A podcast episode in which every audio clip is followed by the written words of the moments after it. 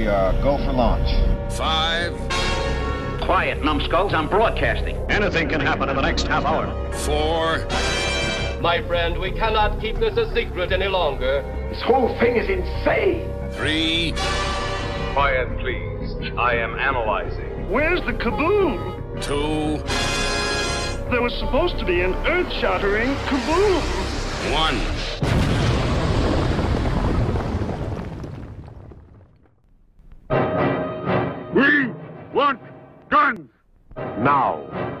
Final chapter in the incredible Ape Saga. There it is, or was. This is the hell my forefathers used to speak about. This background radiation alone will give us 300 roentgens an hour. The battlefield, a dead city 12 years after the ultimate bomb has been dropped. The prize, the right to inherit what's left of the earth. The contestants, ape against man. The most unbelievable showdown ever filmed. As the mutants, strange, transformed men who live underground like moles, battle the apes to decide who will be master and who will be slave.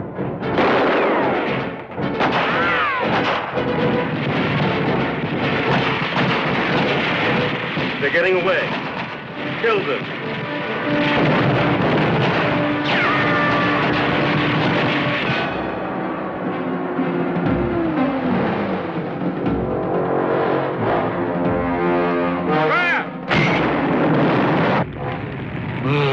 My son. We will smash the human, and then we will smash Caesar! I don't want to have to remember my husband. I want to love him now. But we who survive create a new race. In the aftermath of his victory, the surface of the world was ravaged by the vilest war in human history.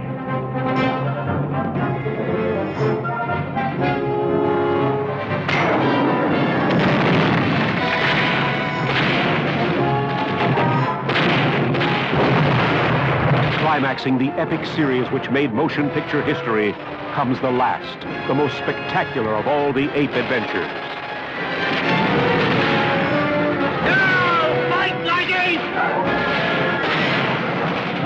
Out of the Forbidden City they roared to settle once and for all who had the right to rule the planet, ape or man.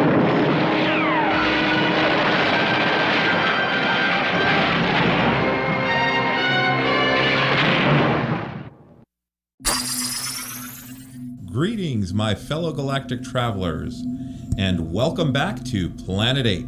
This is your mission commander Larry speaking to you from our hidden base. Chief Engineer Bob is here by my side as always in the command center, and circling Planet 8 in our orbital spy satellite is Reconnaissance Officer Karen. And on this episode of Planet 8, your intrepid crew is joined once again with our good friend, Lord Blood-Rah. We're going to be taking a deep dive into the battle for the planet of the apes. Straight away, let's kick it up to the satellite. Walker, take it away. All right. Thank you, Larry. Well, this is kind of momentous for us because we've been doing these reviews of all of the original battle, I mean, Planet of the Apes films now for uh, I think every year of the podcast. Can that I be believe true? once, at least once a year. Yeah. Yeah. So uh, finishing off the original five films, kind of a big deal here. And of course, we've had Lord Blood-Rah with us for for every film. Thank, thankfully. And Planet now of the Apes everybody can go first- eight with Planet Eight. Yeah, there you go. Planet Listen of the to Apes was my Marathon, y'all. first, my first geek love. That's right. Before track before horror, it was Planet of the Apes. It really, Mhm. really fascinated me. Well, and it was sort of the first franchise, I think, and at least film wise, I, I guess. Well, you could maybe argue James Bond, but of, of the genre, of Right. the sci fi genre, certainly. So, uh, yeah, this is sort of a big deal here, although, you know, it's pretty much considered the least of the the five films, but we'll we'll give it a, a good go here today. And I think it has some things that um, make it uh, enjoyable at the very at the very least. Um, so yeah, this film came out in uh, on June thirteenth, nineteen seventy three, and I know for me it was the first Apes film I actually saw in a theater. I don't know about the rest of you. You youngin? I saw it in a drive-in. Ah, Quite, quite kind of appropriately, I think. I think it's more of a drive-in film than the other than the other films in the series. But yeah, No, I was big into the Apes films, so I saw them all in the theater as they came out.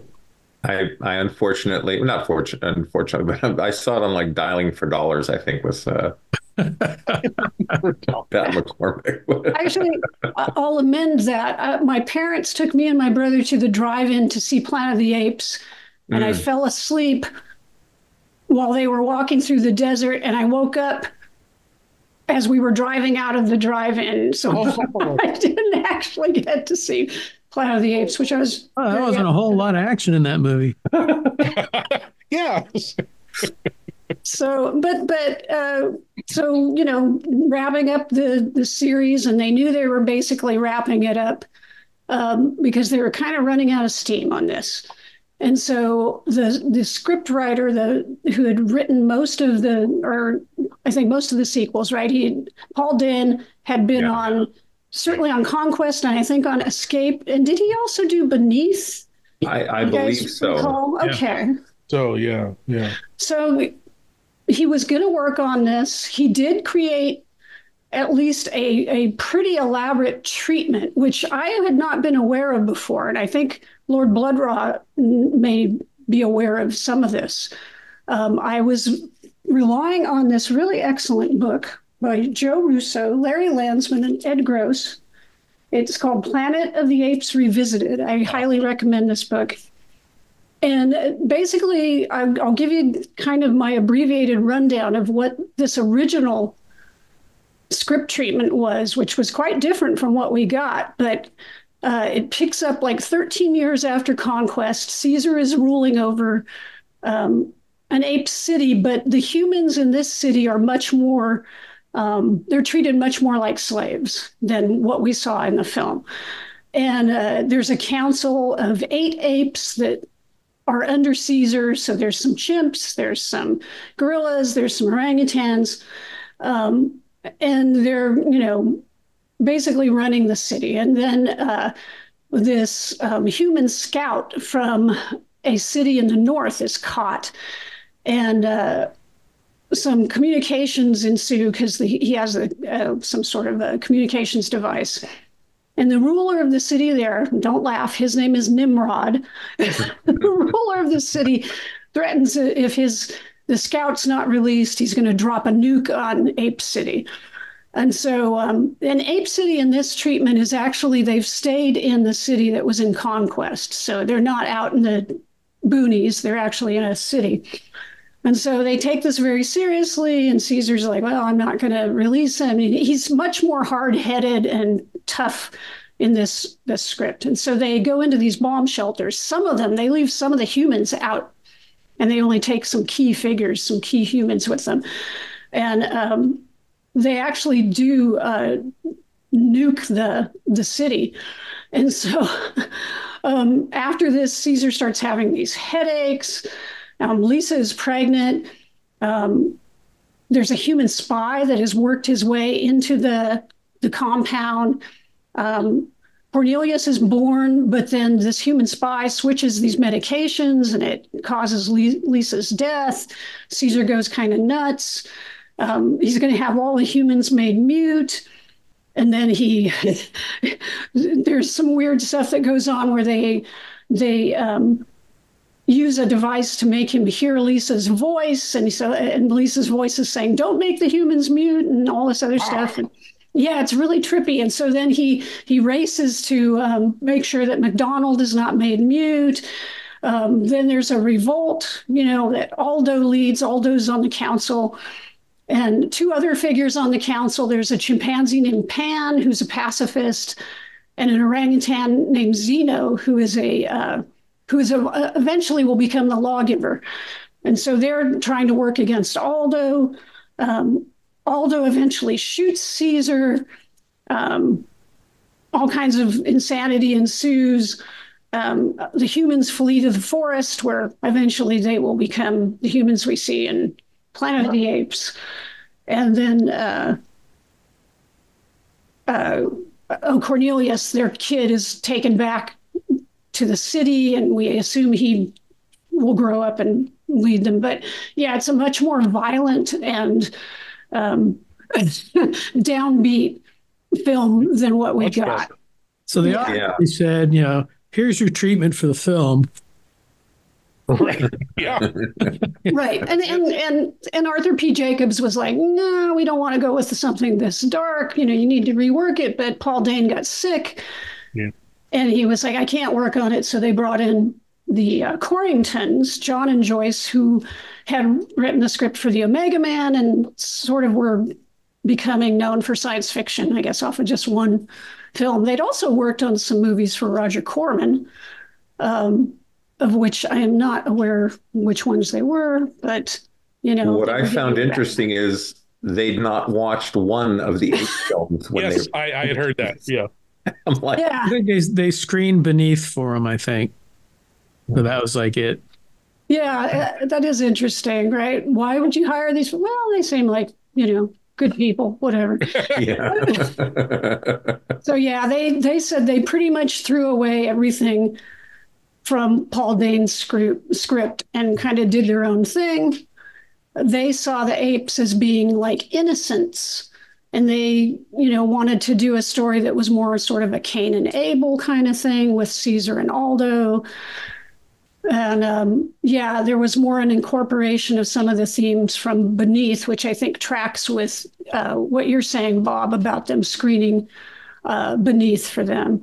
And Well, then, after I'm, I'm sorry, but no, go ahead, go ahead. After Conquest, which was very hard edged and violent, the studio was like, well, let's do something a little more family friendly. Right. By the time they started making Battle, they knew they were going to television. Exactly. So they knew they had to they had to kind of soften things a bit to kind of make the transition into television. So I would love to have seen the movie you described. That would- I know. Wouldn't, wouldn't you like to go to an alternate Earth and see that yeah. Yeah. I know. I know. Like uh, one thing I had read, but I think this was actually in the treatment, like not that story, but the next treatment, where when they go to the city, and the city's obviously irradiated, and then Caesar actually gets radiation poisoning, or not Caesar, Cornelius, hmm. Caesar. Caesar. Caesar. Caesar gets radiation poisoning. So when he comes back, he's losing his hair and all this. And Aldo basically says that he's becoming more human. You know, he's Huh. becoming one of the humans because he's losing his fur and all that. But they cut that because of budget. Obviously, they didn't want to make all these different masks and suits for Caesar, where Yeah. it was like less and less fur. Yeah. But um, yeah, I thought I thought that was interesting, but maybe a little too much for. Yeah, I mean, they definitely wanted to go with the family slant. And then I had heard that Conquest was supposed to be the end, but it made some money. So then they did. They decided, okay, we'll do the next one. That's the legacy of these eight Interestingly films. enough, was originally called Rise of the Planet of the Apes. hmm That's Yeah. like the, the reboot. But then they changed it to Battle at some point. But it's weird because it's not like a battle for the Planet of the Apes. It's like a battle for like three tree houses in a little clearing. Skirmish. The minor skirmish. Yeah. Minor skirmish for the Skirmish for the Planet of the Apes. Right. Yeah. Right. Uh, yeah, there's there's a lot of things. Well, we can get into that Yeah, yeah. as we talk through the film. But yeah, so the Corringtons put together their script, which you know was much much different. And then Paul Dehn comes back in again uh, to do another rewrite. And so he claimed that he rewrote like 90% of the dialogue and then added some things. The ending is definitely his ending because that ending is much more um, dour with the statue and the tear and you know so it put it much more into doubt about whether oh yeah they're going to get now we got another timeline and they're going to live together happily it's like maybe maybe not Yeah, this was the film that might have had a happy ending, and then right at the end, it's like, nope, none of these films have happy endings. And It apes was also, I think, one of films the do have happy endings. like all the kids fighting, like the apes and the and the humans, just like Mhm. not like a battle for the planet, but you know they were just like you know, like you- Playground at the end battle. of the film, you see the one ape child and the one human child kind of push each other, type of thing. Right. Right. This was supposed to be like a fight between the two sides, kind of thing. We're, we're going to end it on a nice somber.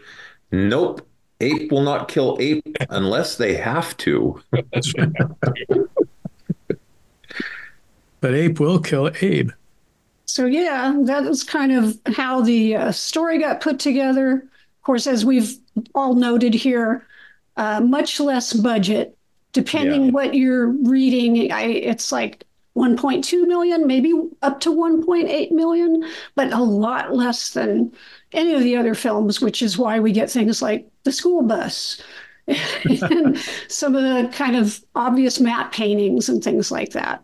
I had heard that it was like like a the budget had been declining every film, but that this one was like maybe a tick or so up from Conquest. Yeah, a little more than Conquest. Yeah. You had the one exploding treehouse film from multiple angles, and you see it explode like six or seven times. Right. Yeah, that you got to give it to the the director. He really, I mean, he made it look bigger than it actually was. I mean, there was only so much he could do, but he filmed it on a scale. Uh, he filmed it in a way that gave it scale that Yeah. obviously wasn't there. Oh yeah. I agree. I think, yeah, uh, for for the budget that he had, and you know, he made use of the actors. There were some very strong actors. Obviously, Roddy McDowall, uh, but um, Andy Williams. I think this was his first credited. Uh, well, yes, that- Oh, right, right. Andy Williams would I saw a bear with some cookies in the background. That was that alternative universe version we were talking about. Yeah, Paul Williams did a very good job in that. Yeah, very yeah. good job. Mhm. And Yeah, uh, and there was also a story where he was going to go on the Tonight Show with Johnny Carson, and uh, he was filming that day. And you can look this up on YouTube. It's actually on YouTube. Mm-hmm. He was filming that day, and then he decided he was going to be cutting it too close. So he grabbed one of the makeup artists and he went on the Tonight Show in his ape makeup. Yeah. And I think Doc Severinsen knew about it, but Johnny didn't. And so he came out and he sang he sang a song and all that, and Johnny's just cracking up through the whole thing. But Yeah. He uh he's in one of my favorite films, The Phantom of Paradise, also. yes, yeah. Didn't he write the music for that? I I believe so. This was before. Phantom of Yeah, it was it was before. Yeah. yeah, he was writing he was writing some songs for some movies for uh for 20th Century Fox at the time. And uh someone had just asked him if he wanted to come by the set and then one thing led to another. They asked him if he wanted to be an ape, and supposedly he was a big fan of the films. So he's like, "Yeah, yeah, I'll be an ape." I'll do it. And he got a pretty good, pretty good role out of it. Yeah, he really did. He really did. Yeah. And Claude Akins as Aldo does a great Oh job. Yeah. He does a good job. It's Yeah. kind of a, oh, he's not like the smartest gorilla general we've ever seen, but he's he's really motivated. He's got some He's grit. really motivated. yeah, he's a far cry from Ursus, but Yeah. Yeah. yeah, he's really motivated. And then you've got what John Huston is the lawgiver. On Huston, That's like why, why is he here? And I, I watched That's a, such a uh, small role too. I mean, really, I mean, Right. it's an important role, and yeah, he's in you know the beginning and the end. But well, he has that great voice, Mhm. which you know you can recognize. And I watched a clip with um, John Landis, who we can also discuss. And he said, you know, he was sitting at a table, they had a break and they were eating, and there was this orangutan at the end of the table reading, you know, and he was just like not paying any attention to him. And then a assistant came up and said, uh, Mr. Huston, we're ready for you. And he's like, what?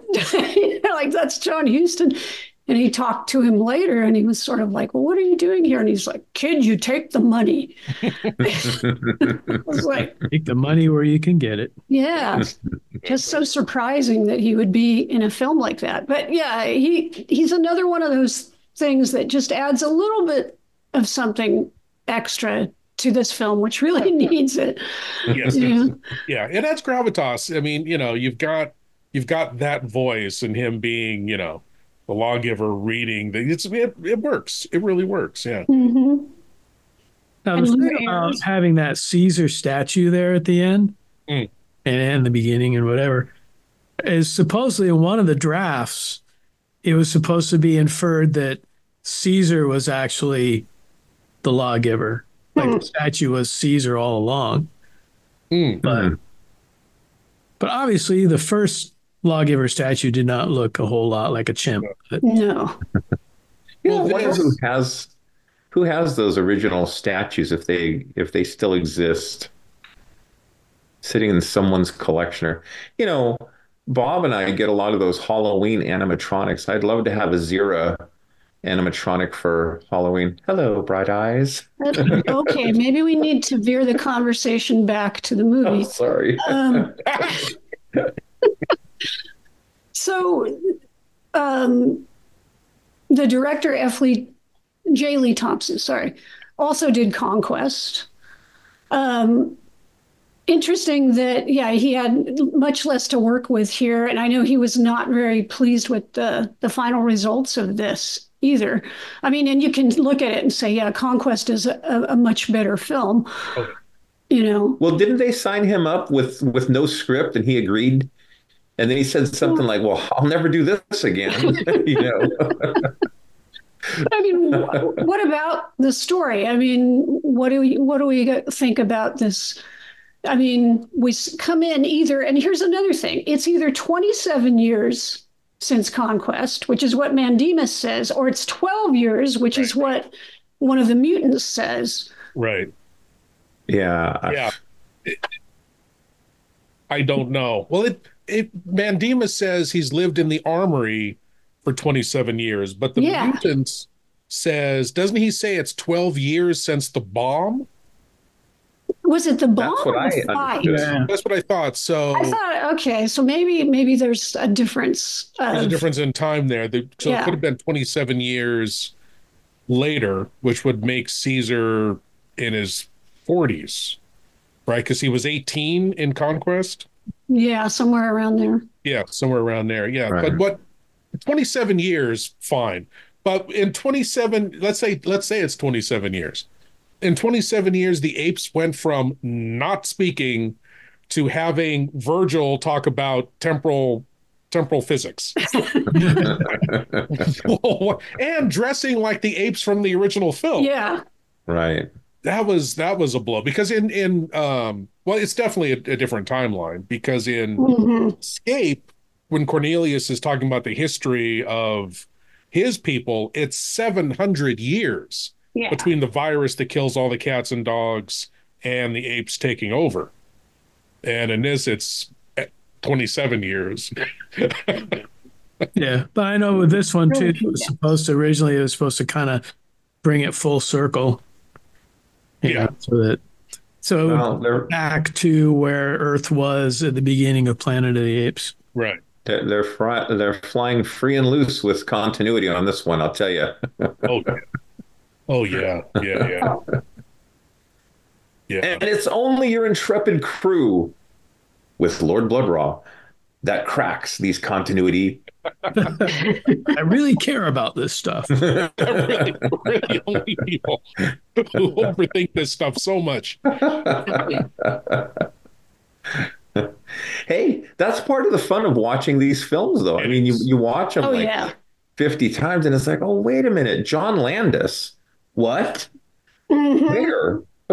when? I, l- I looked a couple of times. I went back and I this morning I watched the little extended cut, which is only 45 minutes long. I wish they had just broken it up into scenes you could Mm. hop through, but it's sort of this weird, like one long extended scenes.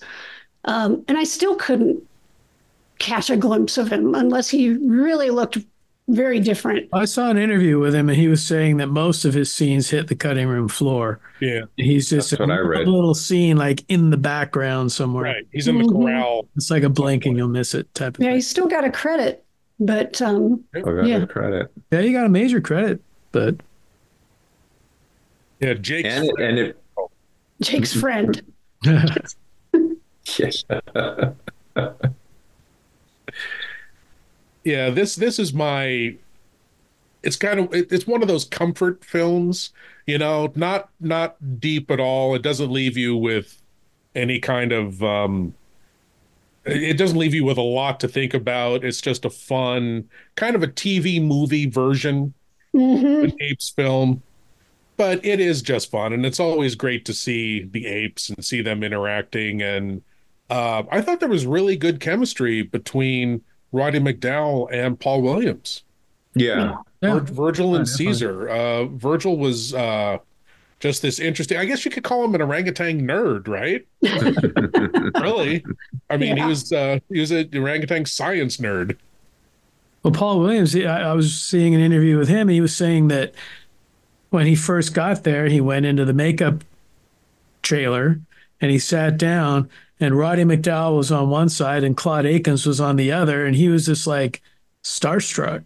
Wow, Like, oh my God, Rod, Roddy McDowall and Claude Akins. And it's like, I don't think any of them really spoke that first time. Well, he said Roddy would usually just like put his head back and fall asleep while they put the makeup on. So he Probably was the very talkative, you know. yeah But Yeah. One thing John Landis said about working on the film is he was supposed to be um his servant, but he was in charge of watching Cornelius. And Roddy McDowall would never let him forget that he was playing his, in, a, in a very kidding way, but he was very uh, jokingly, uh, you know, would constantly joke about him being being his servant. And, you know. well, have you guys seen that uh, documentary Making Apes? Yes, Yeah. yes. Very good. I rewatched it last night. And yeah, Bobby Porter, who played Cornelius, he had a whole thing where he was he was looking at Roddy McDowall's makeup and he's like, there's something different about his makeup. I don't I don't know what it is, you know? So he was like being made up and he told the makeup guy, he's like, Can you make my makeup more like Roddy's? It's like he's more expressive, he can do things. And the guy's like, that's a big that's like top secret. He goes if you can get roddy mcdowall to tell you the secret then i'll do it. So he went and talked to roddy mcdowall and roddy mcdowall said that when he originally got the makeup he hollowed out the nose. And so he was able to like crinkle the nose. Hmm. Hmm. That's how he got more expressive. He goes tell him go back and tell him to hollow out the nose. Because Bobby Porter's whole thing is like, I'm playing your son. I should have some similar characteristics to you. Yeah. And so they decided that would be the characteristic. So he's like, yeah, just go and tell him to hollow out the nose, and then you can do that. So there's one scene where they're talking, and Roddy McDowall does the nose crinkle thing, and then it cuts over to Bobby Porter as Cornelius, and then he does it, to like does it back.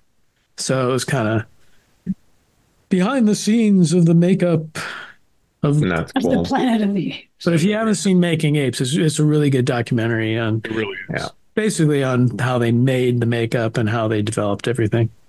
Mm-hmm. Hey, is it just me? uh, You know, Mr. Mantiers here. I, I didn't really feel the the loss of of Caesar's son. You know, when he's having that little speech with him and saying "Father," you know, yada yada yada, and then fade to black. I, I felt his rage when he goes after Aldo and you know, doing all his thing and stuff, but.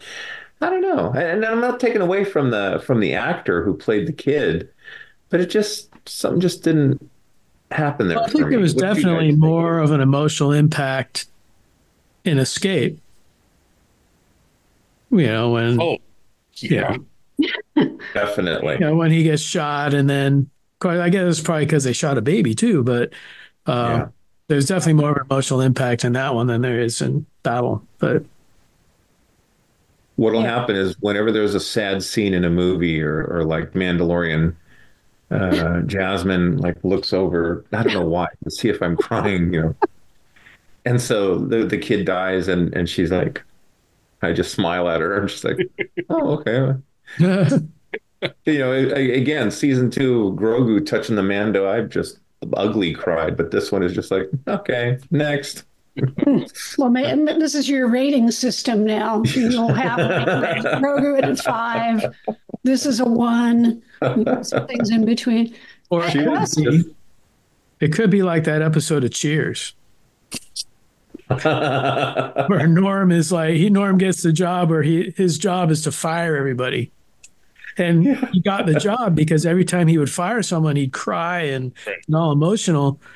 And then he, uh, towards the end of the episode, he fires a guy and he doesn't cry. And the guy's like, well, "Aren't you going to cry?" And he's he's like trying to force it. And he's like, "Oh, you know."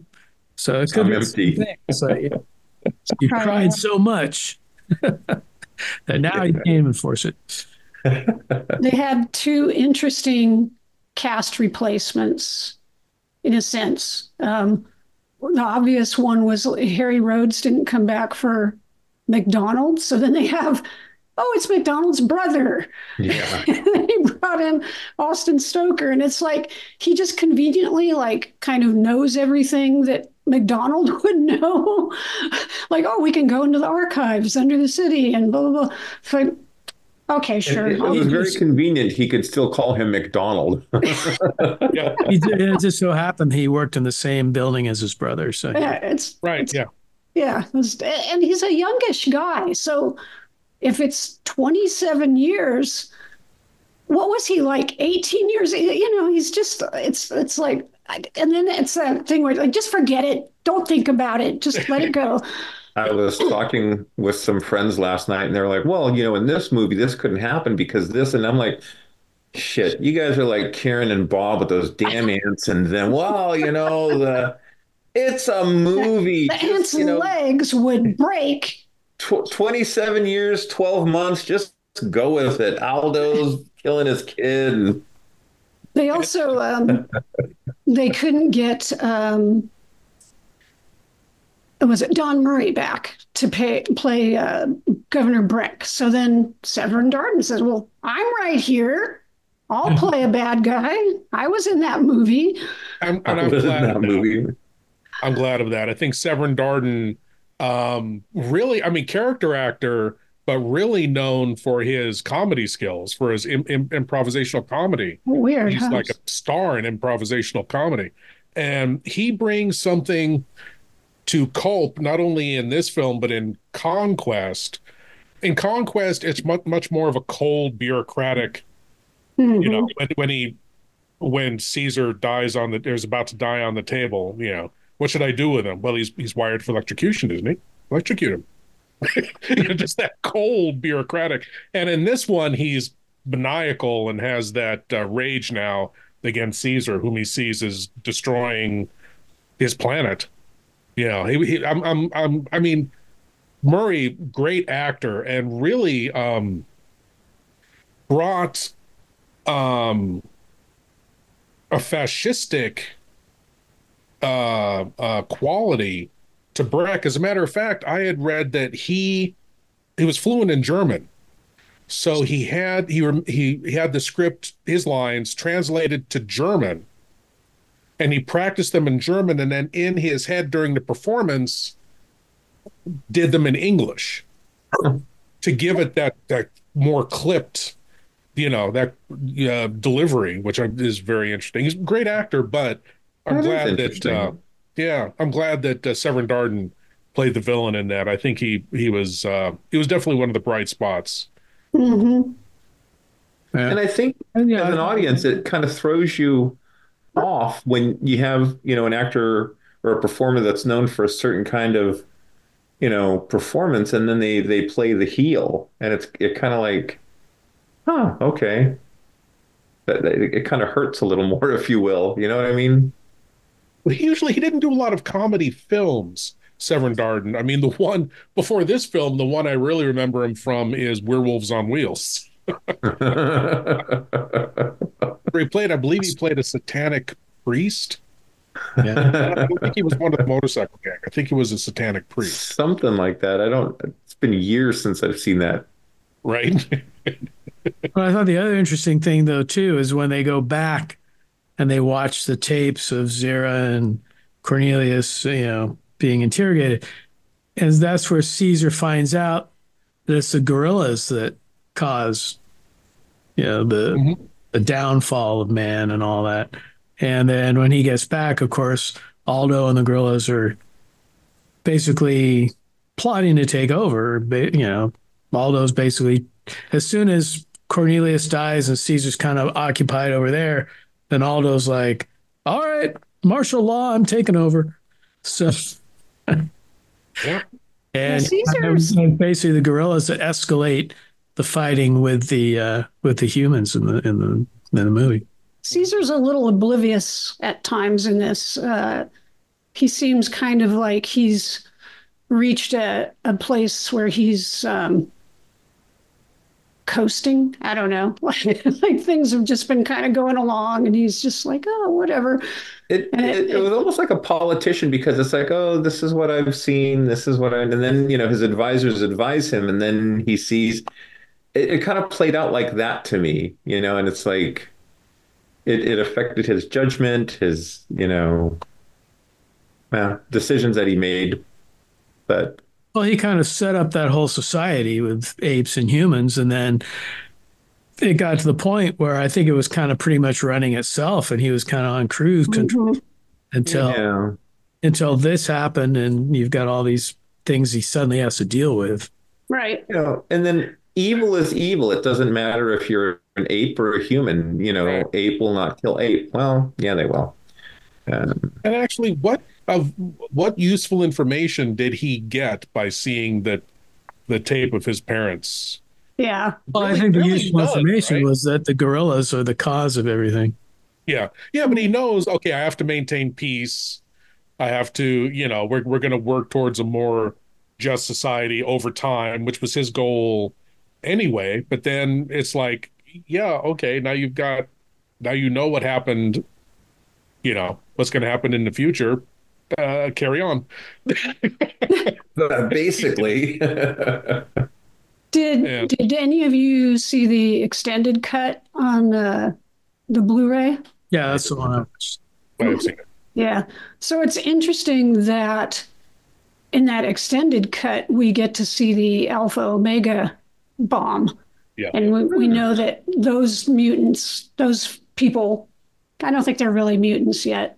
No, They're just- they're the ancestors of the mutant. Yeah, they're just messed up at this point. But uh, they've they've they're the ones who have the bomb, and they're already starting to talk about how you know if we we we've got to respect this, we've got to venerate it, and you know this is what will keep us safe.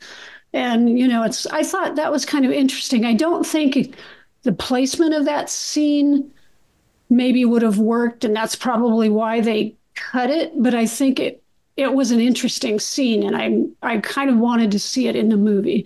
Oh yeah, definitely. Yeah, Men- Mendez the first, and Right. Mendez in beneath is Mendez the forty thousandth or whatever. I don't know. but yeah, I mean that scene that was a good scene. I wish they had put it in. I kind of fault the actor that played Mendez in that scene because it you get the feeling he doesn't believe a word he's saying. that that's just my take on it. It's like he he's not he's just not delivering the lines believably in in my opinion. It's not a great scene, but it would have been an important scene had it been mm-hmm. done a bit better. Yeah, and he he really, you know, he talks about firing that thing over into Ape City, not realizing that it's going to wipe them out too. Yeah. Oh, I don't know. I wonder. I wonder if Kolp knew that it would kill everyone. I mean, I think he might have just been at that point mentally where he didn't care. Six hundred years later, it blew up a whole planet, right? Yeah. Well, they kind of figured that they were all dying anyway, right? Because there's that scene where Caesar and Virgil and McDonald are going by these bunks with people laying there looking like they're essentially dying. Well, and when they're charging on the city or they're marching towards the city, you see them like falling over. it's like this is not a potent army force, you know. Well, they all have the radiation poison. They've been living Right. in the radiation for twelve or twenty-seven Yeah. years. something like that. Yeah. So they fig- he, he might have figured, you know, we'll be dead in a few more years anyway. Just if we don't come back, just uh, nuke the world. Yeah. Lost lost opportunity for a sixth film, Planet of the Zombie Apes or the Ape Zombie. Zombies of the Planet of the Apes. Yeah. Oh boy, somebody will be working on that.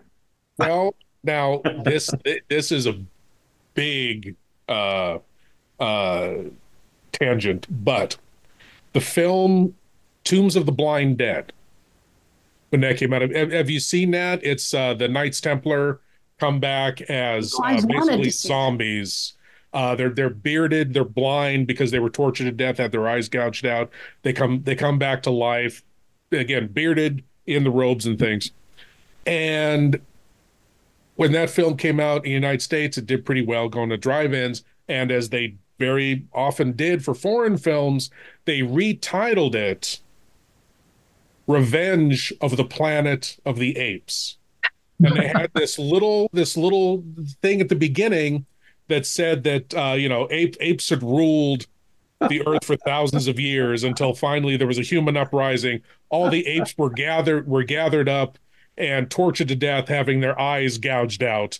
Now today the apes are coming back for revenge. Oh my god. Yeah, Someone beat me gonna make it. That, that little clip is on YouTube that at the beginning. Revenge, I believe it was Revenge of the Planet of the Apes. How funny. Amazing. Yeah, yeah. How funny. I'll have to look that up. You gotta admire the uh chutzpah for a lack of a better word. Hey, at least we got it in the episode. Who says we're not complete on this stuff? That's right. Damn it. We overthink this stuff so you don't have to. No, and on that note, You this forgot about draws this episode. I don't have to hear from Don about that. Well, I'm gonna have to definitely check that out. That, In fact, that if is you watch, funny. it's funny because if you watch Making of the Making of the Apes, Don has a couple pretty good scenes in that one. Well, well. That is Don right. Bishop, he's like in a couple, at least a couple scenes there. Yes. Yes. Shout, shout out to Don. Right. Shout out to Don. As Um, I had the weirdest thought watching this too that when seeing the the mutant army air quotes um it's like very pre road warrior like low budget road warrior you know the little assemblage of vehicles and like the school bus because it's Definitely had that feel.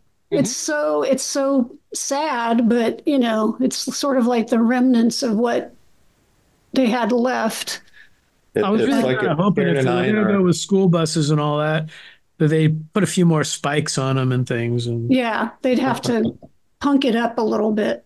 Yeah. Had had Karen and I done that Road Warrior film mockumentary uh, back in the day. but our film was going to be about lucha libre and Aztec mummies and yeah, Yeah, I wish I still had the video. I don't know where that went. That was pretty good. We were filming around the Palace of Fine Arts. And, yeah. Oh well. Oh well. oh wow. Um, and in the extended cut, they show a lot more of Aldo and his gorillas attacking uh, Kolp and his men inside the bus. It's a little more violent, but it's not conquest level violent. No, that was good. And my favorite, Yeah. fight like apes. Yeah.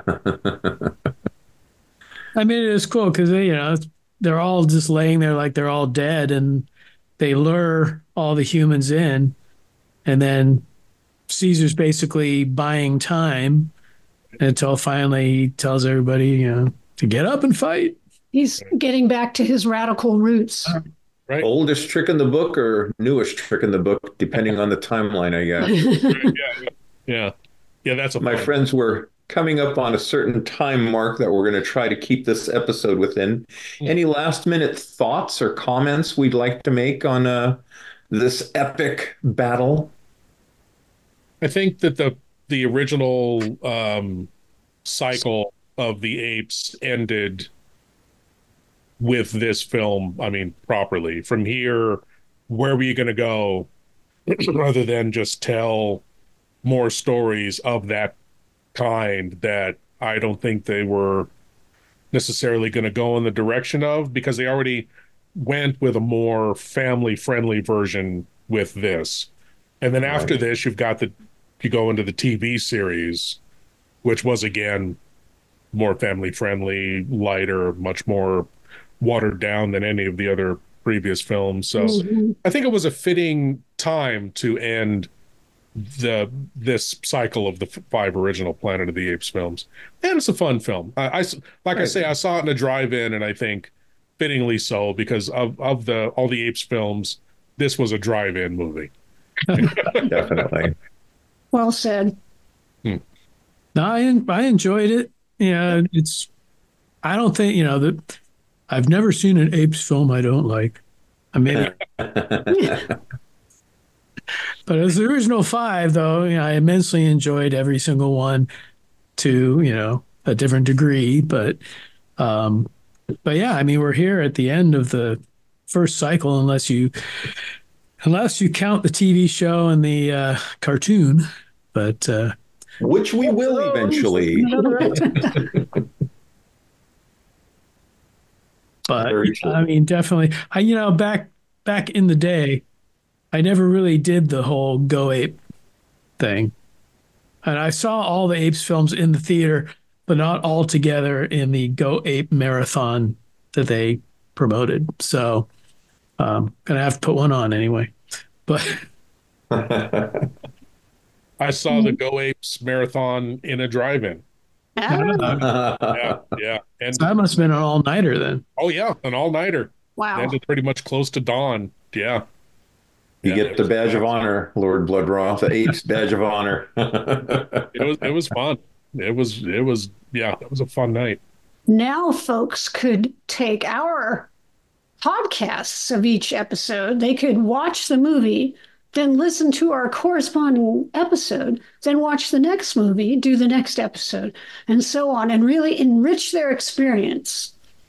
But we cheated though. We did combine two. We had Escape and Conquest as a double on one episode. That's right. We did a It's double a twofer. Definitely a twofer, but that's okay. That keeps you from staying up all night. Just There you go. Have I There been a part of all the apes episodes? I don't I think, think so. so. Yeah. Yes, sir. I, I think you have been. Wow.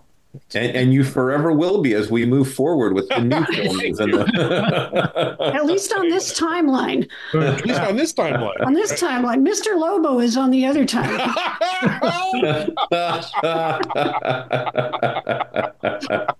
Yes. we'll have Lobo for the Tim Burton film.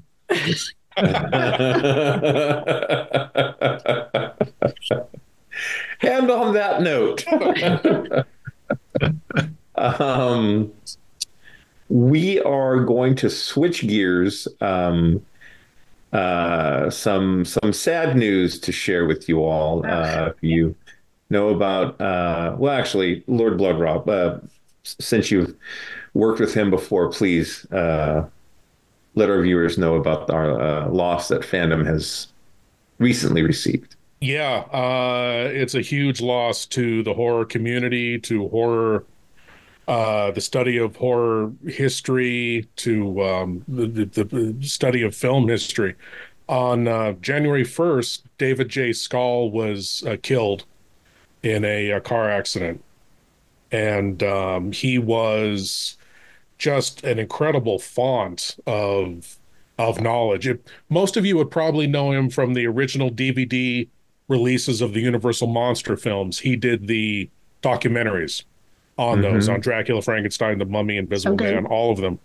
But um, he wrote uh, the Monster Show, which is an, a, a cultural history of horror, which is an amazing uh, analysis of uh, American horror cinema. Yeah, there you go. That's the that's the cover right there of amazing amazing analysis of horror cinema throughout the decades and how the events of those decades affected horror. He did um, Death Makes a Holiday, a cultural history of Halloween, uh, Dark Carnival, which is the definitive novel on um, on the director Tod Browning. Uh, he is the man who discovered the Spanish version of Dracula after it was thought to be a lost film, and uh, you know popularized it and had it and, and was the driving force behind having it restored. He's the man who restored the line uh, in the name of God. Now I know what it feels like to be God in 1931's Frankenstein. Originally, it was in the name of God and an, an or, orgasmic shudder by Colin. uh, that line was cut because it was considered blasphemous. He and uh, Don Glut, who was another great fan of horror, uh, Don Glut had had an original record, found it uh, uh, David Skal brought it to Universal. Now it's included in all the releases. Just a, a, pivotal figure in horror. And we lost him on January 1st. And um, as a tribute to David Skal, um, the Nostalgia Network is repeating the Nerve Wracking Theater's 2023 uh, uh, Halloween special, in which I showed um, Dracula, 31, Frankenstein 31, and there's running commentary through throughout with uh, David Skal. And I guarantee you, um, you will learn things about both of those films watching this that that you won't have known before. And David was just such a wonderful, um, generous man with his time. Uh, there's all I use maybe at most 25% of the actual interviews I did with him uh, uh, in that episode. It was just uh, just an incredible font, font of knowledge, wonderful guy. He will definitely be missed. And um, the repeat of the Halloween special is next Saturday, uh, 5 p.m. Pacific, 8 p.m. Eastern, and then again at uh, 2 a.m. Eastern 11 p.m. Pacific on the Nostalgia Network. It's a, it's a four hour special because it's a double feature. Oh wow! And, uh, yeah, is it available to stream or is it? it uh, uh, the Nostalgia Network is on uh, Roku, Distro, Fire Stick. Right. Um, I mean, the, the, the episode itself is it available separately to stream? No, Oh, no, so- because of the broadcast rights. No, you know. This this episode of Planet Eight is going to drop on January twenty second. Oh well, then you, you missed it by two days. So Hey, yeah, it was really good though. it was good. that's unfortunate. Unfortunate, Um, but uh, yeah, re- rest in peace, David. It's um, he was a great guy. I, I was, I felt very lucky to consider him a friend.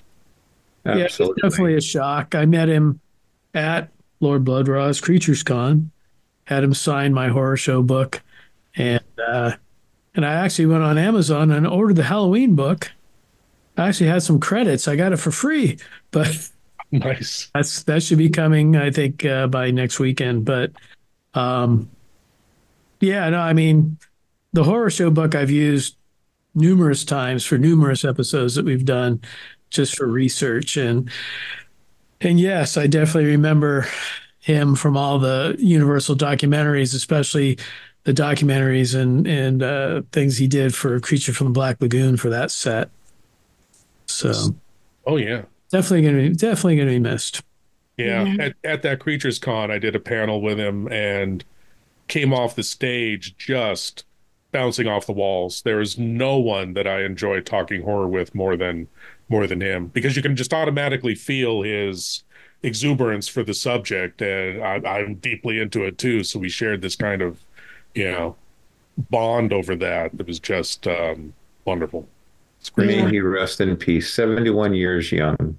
Yes, yes. Yeah. Far, far, far too early.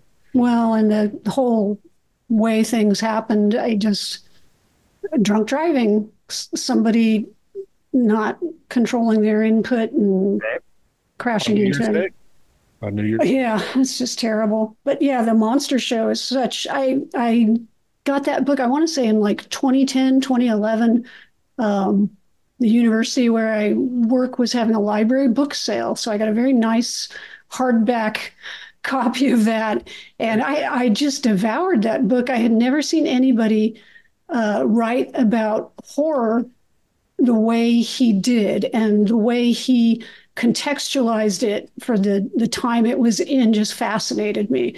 And and like bob said i i go back to it all the time you know and especially now that we do the the podcast since we've been doing the podcast just looking up his ideas on things and getting information. And yeah it's just so tragic. I so well, i think the key to his that. writing was a lot of times you'll read an article or you'll read a book on horror or science fiction or whatever and the author actually writes in an apologetic manner you know, like it's really, they'll say something about a movie and then they'll kind of put a little side swipe at it or whatever. But when you read David's books, that love of horror comes through and he's like unapologetic and he just, you know, tells it like it is and tells how he feels. And, you know, it's not like, it's not like he's embarrassed to be writing what he's writing about. Yeah.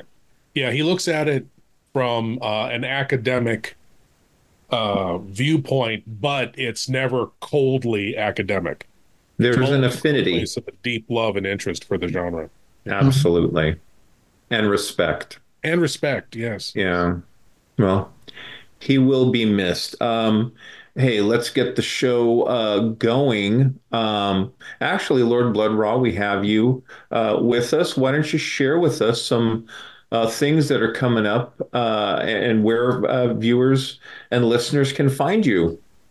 Well, as always, the TV series Lord Blood-Rah's Nerve Wracking Theater airs on the Nostalgia Network at its usual time, 9 p.m. Eastern, 6 Pacific, and then again at 2 a.m. Eastern, 11 p.m. Pacific. That's the Nostalgia Network on Roku, Distro, Fire Stick, all over the place. Um, I have the podcast, Lord Blood-Rah's Nerve Wracking Auditorium, which uh, features uh, the best in old time radio horror, as well as um, uh, Captain Paxar's Star Cadet Hour, which um, uh, features episodes of Captain Zero, Flash Gordon, all of that. That stuff can be found on YouTube. You can find um, all of the stuff I just mentioned on YouTube, in fact, at, you know, lordbloodrah.com, or I'm sorry, youtube.com slash lordbloodrah. Uh, and if you sign up on my Patreon at patreon.com slash Lord Blood-Rah, you'll get um, a lot of bonus materials, including behind the curtains of the Nerve Wracking Theater, in which I go a little bit more in depth into each of the um, old time radio horror episodes that uh, that I do. Give you a little background on the series, the actors, the writers, and things like that. And that's at uh, patreon.com slash Lord Blood-Rah. If you sign up there, you're also uh, supporting the production of all of the shows I've mentioned previously. And you'll get a lot of other bonus content as well. Awesome. Thank you very much. Thank you. Um, Bob, what, yes. what, what has come across the chief engineer's desk since last we met? What have you been listening to? What have you been watching? Share with us, regale us, if you will. Well, we were talking before the episode about the fact that uh, at least Larry and I finished up Monarch, which uh, we thoroughly enjoyed, and we'd love to talk about the ending and everything else, but half of us haven't seen it, so. well, I, I, will say I, I, was pleasantly surprised, and this is one of those barometers in in uh, Casa de Caicos when Jasmine puts her phone down to look at the TV something big happened to, grab her attention. Something big is going to happen. Yeah. but I tell you, I was, uh, you know, off camera, I was talking to Bob, and I'm I'm a little more excited about Godzilla X Kong uh, coming up in March after watching uh, this series, Monarch. There's yeah, there's another little movie out there, Godzilla minus one, which is, as of this recording, is just about to pass the 100 million dollar box office mark, which is amazing for a foreign subtitled film. And uh, it's just doing gangbusters. And they just released it in Japan in black and white. Yeah. And uh, because it's that kind of a period piece, and it's a prequel, basically, well, not a prequel, but it happens before the 1954 film. So they decided to do it in black and white. And so they didn't just converted to black and white, Yamazaki, the director, went through every single scene and made sure that everything was tuned in just right. And so we're kind of hoping beyond all hope that maybe that black and white version will pop up in theaters over here, or if not, it'll be on the uh, home video release. You're absolutely right, Bob. I mean, people are like, well, I'll get the DVD and I'll just tone down the color on my TV set. No, he's going into the textures and and you know the shadows and oh man, I, I really hope we get that here. Uh, I'll go out and watch it again. now on on Monarch, would you suggest seeing that series before uh, Kong X Godzilla comes out? I mean, does it give you more background oh. on the film or? It takes place between 1952 and about 2017. Oh, 17, yeah. So it's basically kind of a sequel to the 2014 Godzilla. In fact, it opens up very shortly after Godzilla's uh, battle in San Francisco with the MUTOs. Okay. Right. So there's no Mothra yet. There's no Rodan. There's no Ghidorah. None of that. So it, it, a lot of it is how Monarch got started, right, Bob? How it got started and how it got corrupted as it went on. Right. Yeah. There you go. And so, you know, it basically, if anything, it kind of leads into Godzilla King of the Monsters and Skull Island would have, would have happened like in the midst of all these time changes and things that are in the series. So I would say you don't have to, Lord Blood-Rah, but you know, it's kind of like you don't have to watch the Obi-Wan series before you watch sure. like Return of the Jedi or sure. you know something like that. If you do, you get a little extra. If you don't, eh, you know. Okay. Okay. Interesting. I but it's fun and, and, and exciting. And Kurt Russell and his son. Such a great. Yeah, that's the amazing thing because Kurt Russell is playing Lee Shaw present day or in 2015, 17, whatever. Yeah. And uh, his son Wyatt is playing the same character, Lee Shaw, back in the 50s. Right. So, um, yeah, it's just, I mean, their mannerisms, their characteristics, all that, so similar. So, yeah, you can totally believe it's the same character throughout. Absolutely. It's very cool. Um, Other than that, um, we did watch uh, Echo. Me, me, which, uh, we did too. Which I thought was pretty good. Debbie really loved it. So, um, so you know, treat you. You know, it's a good step in the right direction, I guess, because uh, it wasn't Kevin Feige. I guess it was uh, Iger. Was it the Bob the Iger? Bob Iger. It's basically put the hammer down and said, we have to start doing this more for story than message. Mm-hmm. So, you know, rather than we're going to make the superhero, we're going to make them, you know, they're going to make them Latina and gay. And, you know, it's like, no, you do the story. And then whatever kind of character fits in that story, that's what you put in there. But the emphasis has to be on the story because it seems like in a lot of the Marvel films and things lately, the emphasis has been trying to sandwich in all these different types of characters. So, well, I'll, I'll, tell you, I'm a big fan of the Kingpin, and and and I was not disappointed. Okay, I've only seen three episodes. So... Okay, we say no more. We say no more. um, well, you do know one of my favorite heroes was in it. Yes, because he was in the first episode. So. Okay. Yep, and we say no more. So I haven't seen any of it. So uh, other than that, um, I've kind of steered Debbie into starting. We're starting to binge on Touchwood, Torchwood. I'm sorry, Torchwood. So uh, yeah, and I I haven't seen Torchwood in a long time, so I forgot how good it was and how much I enjoyed it first time around. So I'm reliving and enjoying it once more.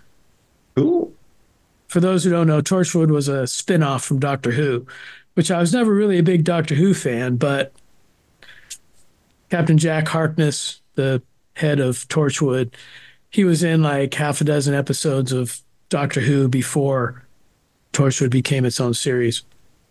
And I've, I've never seen any episodes of Torchwood, but it's more of a gothic. No, it's modern day. No, but I mean, it, it, it isn't it more of a horror bent to it? I had It's kind of it's kind of like X Files or okay. Supernatural or whatever. Torchwood is an organization that is based in Cardiff over in England. Mm-hmm. And there's a a riff that basically brings in all these demons and monsters and whatever. Oh. And you have to deal with them each week.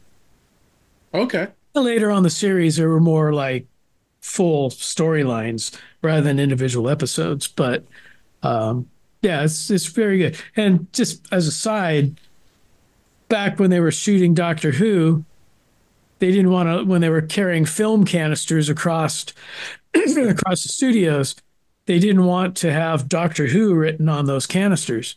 So they took, if you spell out Doctor Who, not DR, but Doctor, and you jumble up the letters, you can make Torchwood. So I used to say Torchwood on these film canisters. And uh, so when they made this series and all that, or they had this organization pop up, they said, oh, let's just call it Torchwood. Torchwood. Coincidentally, you could spell out Sphincter Song, but Torchwood was the better uh, decision. So yes, we were watching Torchwood. And On that note, Walker, what what have you been watching or listening, or what has come across your desk Well- lately? Amazon delivery. Hopefully, my dogs will let me talk here. Um, what have we been watching? Uh, oh dear God, now I'm I'm all verklempt. Uh, yeah, watching a little bit of Echo, a lot of non-genre crap that I'm not really interested in. um, Me too. I'm just sit there. I'm then I'm like Jasmine. I'm just like on my phone, basically. yeah, whatever. Um, Reacher, Reacher is interesting. I Oh, think that's really good. the first season, I think, is much more entertaining than the second, but Mm-hmm. still one episode now shy of yeah, because it's coming out every week. So waiting for that. Um, I got to get back on the Invaders. I want to start watching more of that. Me too. I've been cranking Um, along with the Invaders. So we will have an Invaders episode coming up once we all watch the whole series. doing, Absolutely. trying to do more, get more reading into my life. Uh, so I just finished. I got the Paul McCartney book, The Lyrics for Christmas. Just finished that. That's a fabulous book. If you want any more insights into his songwriting, the Beatles breakup, how he felt about John, etc. Um, very interesting book. And I just started a the we did tie that into Planet Eight last time, Mhm. bringing up Magneto and Titanium Man and right. love of comics. So and then I started a, a sci-fi novel, the latest Murderbot book by Martha Wells, and the title I think it's System Override. Um, which, if anybody's interested in reading sci-fi, I would recommend the Murderbot series. It's very good. And then I was just thinking, ape-wise, one of my favorite ape items that I have Nice. my lawgiver statue by Mecca, no, NECA. And I don't really remember when this came out, but this was a honking heavy, great thing that I have around. So just sharing that for those of you on YouTube, you can see it. Those of you not on YouTube, just imagine it. Use your imagination, kids. So does it Those are- ever uh, does it ever bleed or shed a tear or anything? Uh, only when I've been eating mushrooms. Or if there are mutants around. or yeah. Well, very good. Thank you, Walker. Uh, yours truly. This is from Christmas. Those of you on YouTube, Oh. this is the new Mego version of Captain Pike. It's based on actor Anson Mount, and Marty Abrams approves. I don't approve because the hair's not tall enough. Well, you know, you could always put like a cotton ball on top and kind of fluff it a little, I guess. Also, uh, the ultimate character guide to Marvel's Avengers. And this little tome, uh, you know, if you ever wanted to know the difference between Loki and Machine Man, Uh, th- this is the comic book Avengers. if that ever crossed my mind before. Yeah, well, you know, those of you on YouTube watching on YouTube, and if you're not watching on YouTube and seeing these fun pictures, log on to YouTube and subscribe. Uh, Veil and Venom, if you ever wanted to know. Uh, anyway, I'm having a lot of fun with this book, and you know, watching the watching the shows that that we uh, talked about already, which has been a lot of fun. Looking forward to our brand new episode coming February 8th. Uh, but until then, Lord Blood-Rah, thank you again very much for joining us, sir. Thank you. Al always a great pleasure to be here. Thank you so much. Yes, and uh, you know, there's there's another ape movie coming out this year, so who knows? We may need to beam you back over to uh, Planet Eight to discuss. Gladly. I am, based on the trailer, I am very much looking forward to the next film. Indeed. And we still have that cartoon and that TV show and Yeah. Oh, that is true. And That is true. And Rise and uh, Dawn more. We we have a plethora of apes to discuss. Uh, any last minute words? Any thoughts before we sign out? We are living in a golden age for the genre. Agreed. It's a, the incredible Godzilla content, ape content, Star Wars content, Star Trek content, And everything in between.